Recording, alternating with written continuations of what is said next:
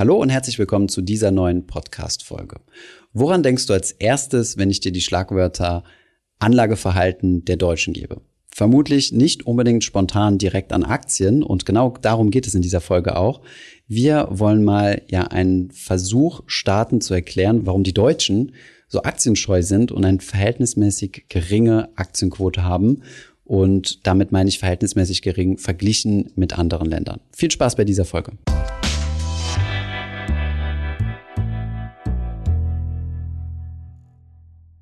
Wir haben ja neulich in einem Podcast die vermeintlich beliebtesten Anlageprodukte der Deutschen besprochen, mhm. die da wären Sparbuch, es hat noch ungefähr jeder zweite ein Sparbuch, und ähm, Fonds, als auch Bausparverträge, Lebensversicherung. Lebensversicherung, genau. Alles, was ziemlich konservativ klingt und Sicherheit verspricht. Mhm. Nun kommen wir zu dem Thema, warum so wenige Deutsche, im internationalen Schnitt sind es wirklich auffallend wenige, in Aktien und ähm, Fonds investieren. Und zwar sind das 2019 nur weniger als jeder Zehnte, 6,5 Prozent mhm. der Deutschen ab 14 Jahren. Das zählt Aktien und Aktienfonds. Mhm. Damit sind wir im internationalen Vergleich ganz weit hinten also ich habe hier einen Überblick ähm, der internationalen Aktionärsquoten und ähm, gefolgt von Frankreich, Österreich, die aber schon, also Frankreich hat zum Beispiel schon 15 Prozent, ähm, bis zu den Niederlanden, die der Spitzenreiter sind. Dort ist fast jeder Dritte, jede Dritte in Aktien investiert. Was finde ich schon die Frage aufbringt, warum wir so aktienscheu sind. Hm. Ähm, das ist jetzt eine Studie von der äh, Landesbank Baden-Württemberg, richtig?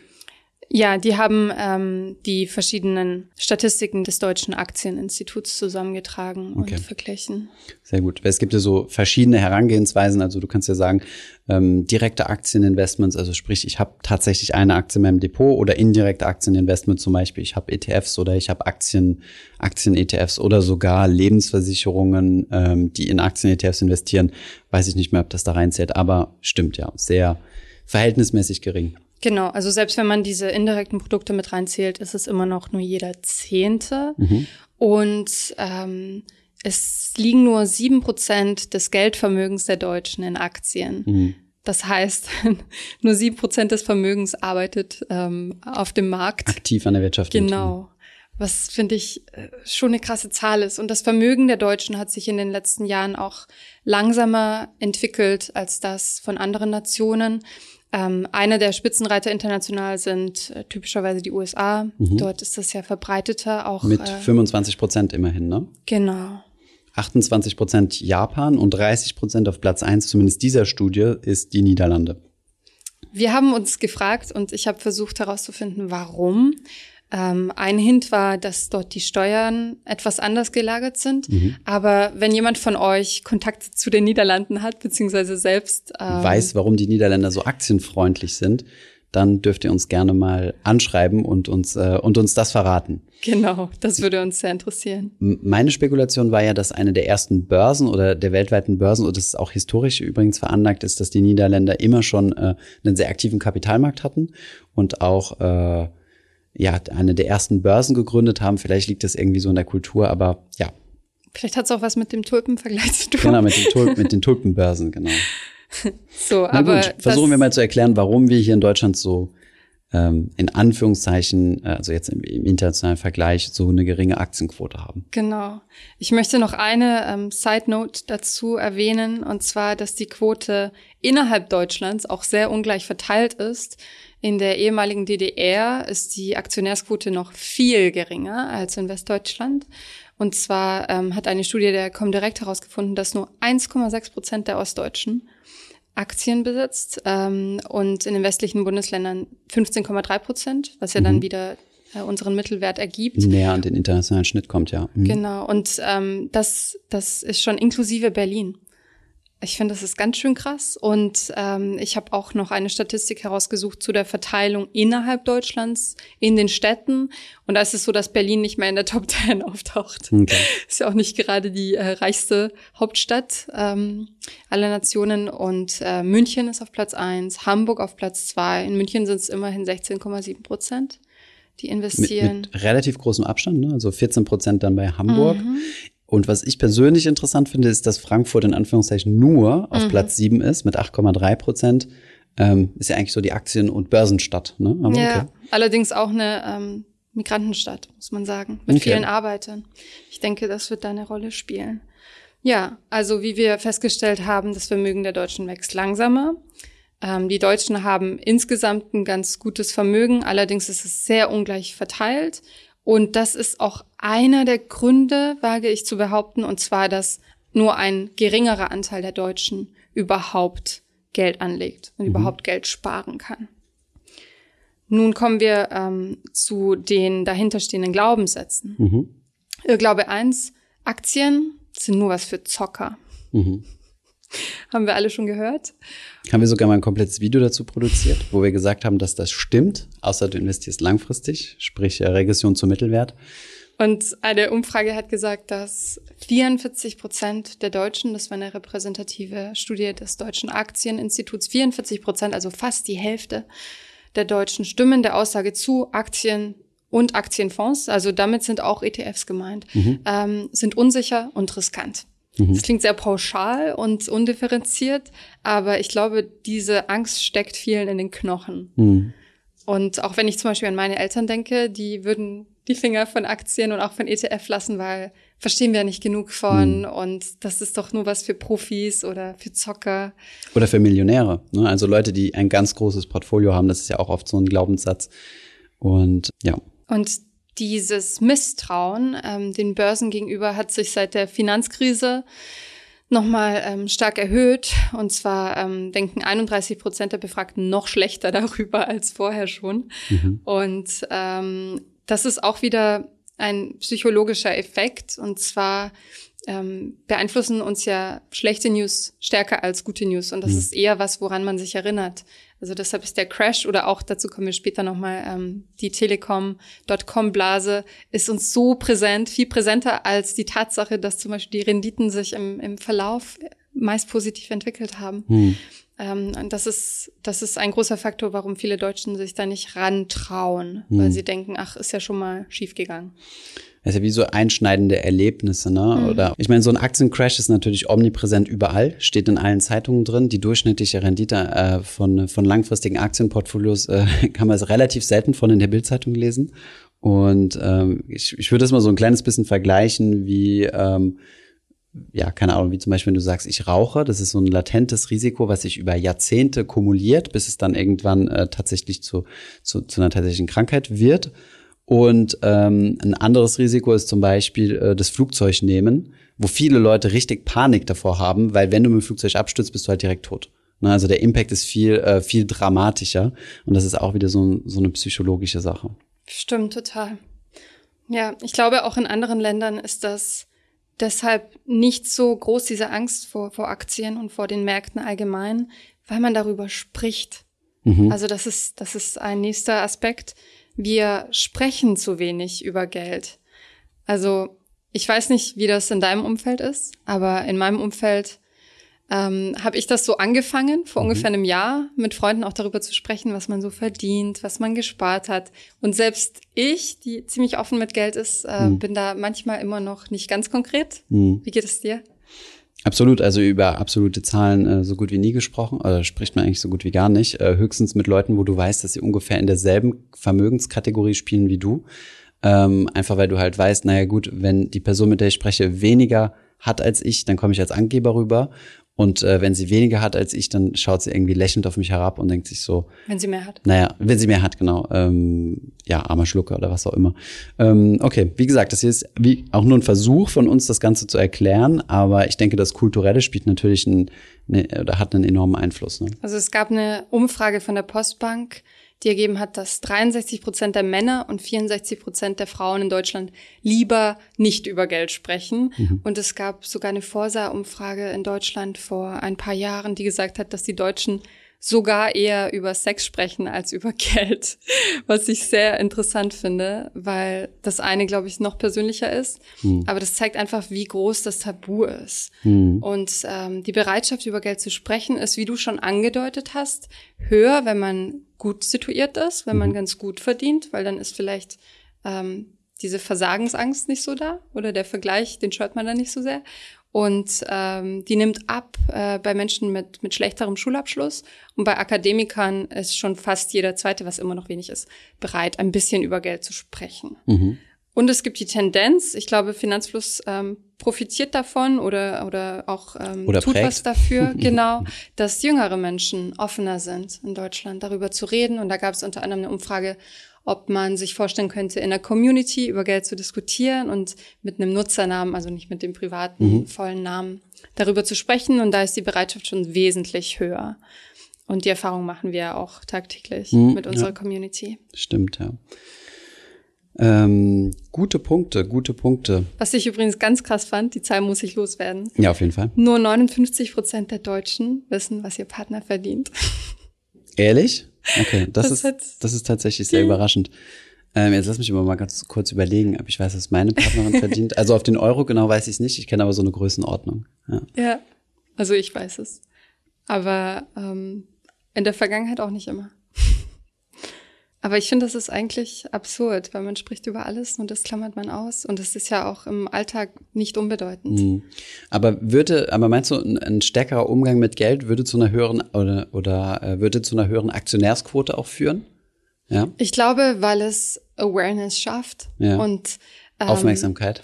Genau, also es ist dann präsent. Und wenn, wenn Geld ein Thema ist und wenn es nicht immer unter den Teppich gekehrt wird und was Privates ist, was man vielleicht mit Mutti bespricht, aber sonst mhm. mit niemandem, dann befasst man sich vielleicht auch damit, wie man mehr daraus machen kann oder mhm. äh, welche Formen es da gibt. Ich, ich bin mir sicher, dass es deshalb halt auch ein kleines Thema ist, allgemein. Mhm. Oder etwas, was man eher so schamhaft in der Ecke bespricht. Mhm. Ähm, nun noch zu dem, zu dem, was wir vorhin festgestellt hatten, und zwar, dass viele Menschen Angst vor Aktien haben.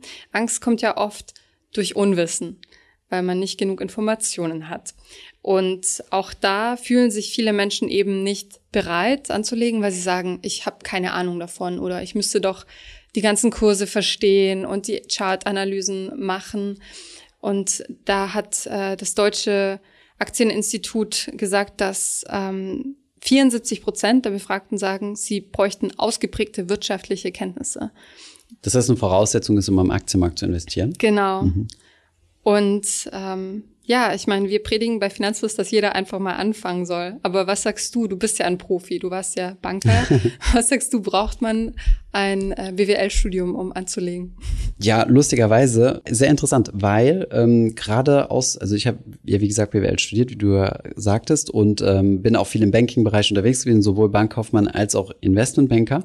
Und lustigerweise haben sehr viele Leute aus meinem Studienumfeld und auch aus meinem ehemaligen Berufsumfeld mich häufig gefragt, ähm, wie sie ihr Geld anlegen sollen, weil sie halt wussten, dass ich mich mit dem Thema private äh, Geldanlage auseinandergesetzt habe und auch heute noch, ja. Ich kriege super viel Nachrichten auf LinkedIn von ehemaligen Berufskollegen, die sagen, boah, ich bin über Finanzfluss gestolpert, voll verrückt, äh, das hat mir meine Freundin gezeigt oder sonst irgendwer, also jemand komplett außerhalb äh, des, äh, des beruflichen Bereichs. Und äh, da habe ich gesagt, den kenne ich doch. Und dann, dann schreiben die mich an, so nach Jahren, und sagen, voll gut, was du da machst. Ich habe mich selbst mal mit der Thematik beschäftigt. Und was man halt viel verwechselt auch, ja, ist so, nur weil ich jetzt, wenn du irgendwo Banker bist oder dich in irgendeinem Bereich gut auskennst, zum Beispiel, weil du irgendwie jetzt Infrastrukturfinanzierung machst oder irgendwie ein Private Equity Deal, Deal aushandelst oder solche Dinge, hat das ja mit deiner privaten Vermögensanlage nichts zu tun. Und du bist dann zwar irgendwie Profi im Unternehmen analysieren und so weiter, wirst dich aber nicht äh, dann an deinem Wochenende noch hinsetzen und sagen, ich werde jetzt mal eine Tesla-Aktie analysieren, um zu überlegen, ob ich da rein investiere oder nicht. Und ein sehr, sehr großer Teil, auch aus diesem Umfeld, ähm, vor allem halt auch mit akademischem Hintergrund, ähm, denen ist halt so zum Beispiel so eine passive Anlagestrategie erstens mal extrem willkommen, weil sie sich denken, oh, zum Glück muss ich mich jetzt nicht auch noch am Wochenende in meiner Freizeit um das Thema kümmern, sondern einfach weltweit vom Aktienmarkt profitieren. Und zweitens äh, ist es für die auch äh, sehr verständlich, weil es halt einen, einen, wissenschaftlichen Hintergrund hat. Ne? Von daher, long story short, ähm, das, was ähm, oder das, was wir eigentlich für, ich sage jetzt mal in großen Anführungszeichen, Laien produziert haben mit Finanzfluss, ähm, trifft auch in, ähm, in bei Leuten mit einem starken, mit einer starken Bildung und einem starken akademischen Hintergrund auch aus dem oder vor allem auch aus dem BWLer Bereich auf starke Anerkennung oder starke, starkes Interesse. Das ist sehr interessant.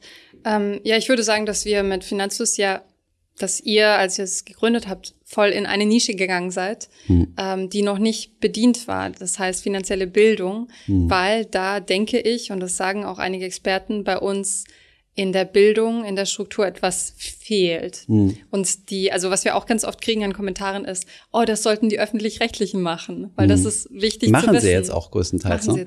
Mir hat jemand äh, vor kurzem ein Video geschickt von der ARD, ähm, was ist ein ETF? Ein Erklärvideo, mhm. lustigerweise. Das, was wir vor fünf Jahren produziert haben.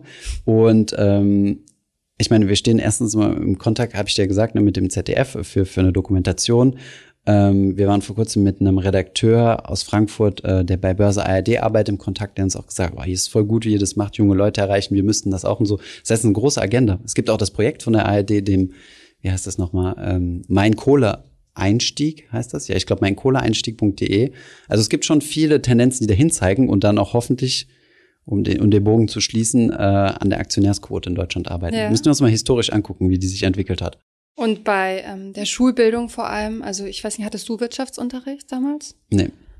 Bei mir war es ein Ethik. Orchideenfach sozusagen. Das konnte man wählen, wenn man mhm. Interesse dafür hatte. Ich habe damals Psychologie stattdessen gewählt. Okay. Aber es war kein fest verankertes Schulfach und ich weiß noch damals gab es Diskussionen, also in den 90ern gab es Diskussionen darüber und ich habe jetzt mal recherchiert, wie das mittlerweile ist, aber wir haben ja den Flickenteppich mhm. der äh, Länderpolitik und es ist immer noch nicht konkretisiert. Also es gibt manchmal Sozialkunde, manchmal Wirtschaft oder mhm. Berufsorientierung, da werden ein paar Grundlagen vermittelt, aber flächendeckend gibt es das noch nicht und das ist ja auch was, wo andere Länder früher ansetzen und Geld als Thema ins Bewusstsein bringen. Also das ist, denke ich, auch ein Faktor, den man anbringen kann mhm. und der vielleicht auch eine Rolle spielt.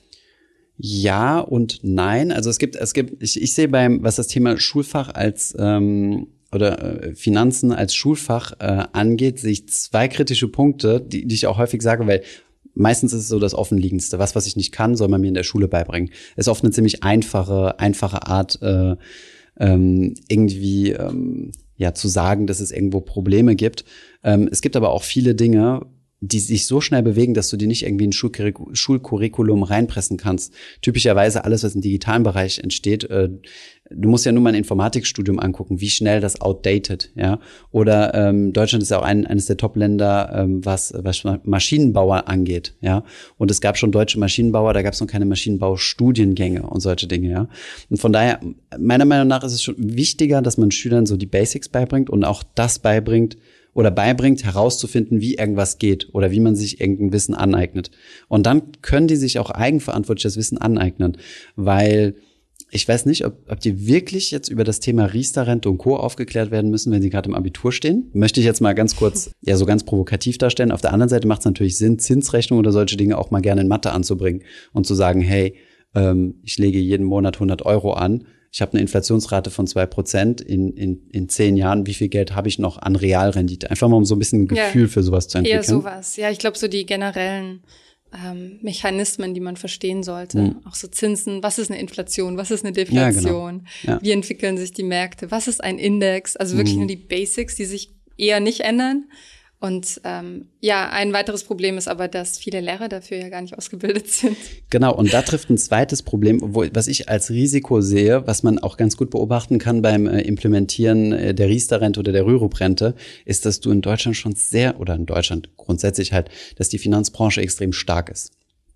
Und dass die sich garantiert dafür einsetzen wird oder auch so, ähm, wie soll man sagen, so so, so nett zeigen wird, ähm, in der Lobby. Schule genau beizubringen, wie das Ganze funktioniert. Und dann sehe ich so ein ganz kleines bisschen das Risiko, dass die aktuelle Anlagestrategie, die wir in Deutschland haben, dass die möglicherweise mit einem Finanzminister, der sein Geld äh, auf dem Sparbuch anlegt, Klammer zu, ähm, in die Tendenz gehen wird, dass, äh, dass genau das gelehrt wird, was vielleicht nicht unbedingt das Richtige ist.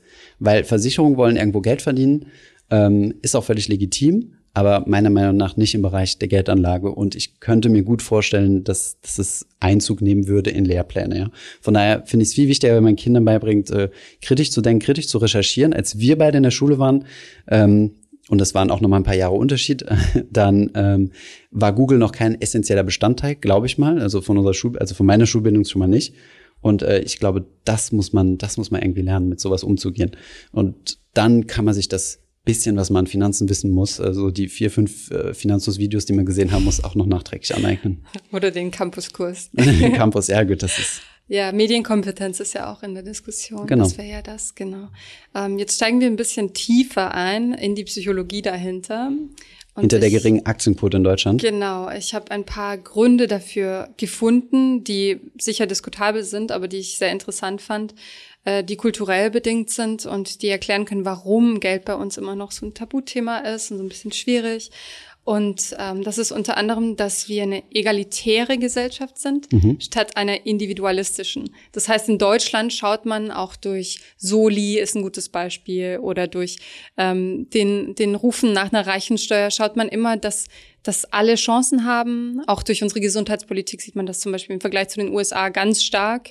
Dort ist es wirklich so, das Individuum muss es schaffen, alleine. Jeder mhm. kann es schaffen, wenn du dich genug anstrengst, wenn du mhm. genug reinsteckst. In Deutschland ist es so, wenn du es nicht geschafft hast, ah ja, der hatte keine Chancen. Mhm. Ähm, ohne das jetzt bewerten zu wollen. Aber ähm, deshalb ist es nicht so schick, mhm. ähm, sich damit zu rühmen, dass man jetzt eine Million hat oder mhm. so, sondern mhm. man ist eher bescheiden und kehrt das unter den Teppich kann sich natürlich oder zeigt sich sicherlich auch in der Anlagepolitik. Ich meine, wenn man wirklich das deutsche Vermögen, also das Medianvermögen oder, oder Durchschnittsvermögen betrachten will, dann müsste man, wenn wir uns jetzt mit den USA vergleichen, einen Punkt auch noch reinrechnen, der meines Erachtens, meiner Meinung nach in keiner Studie mit drin ist, ist natürlich auch dein Anspruch auf die gesetzliche Altersvorsorge, dein Anspruch aus der, aus der deutschen Rentenversicherung.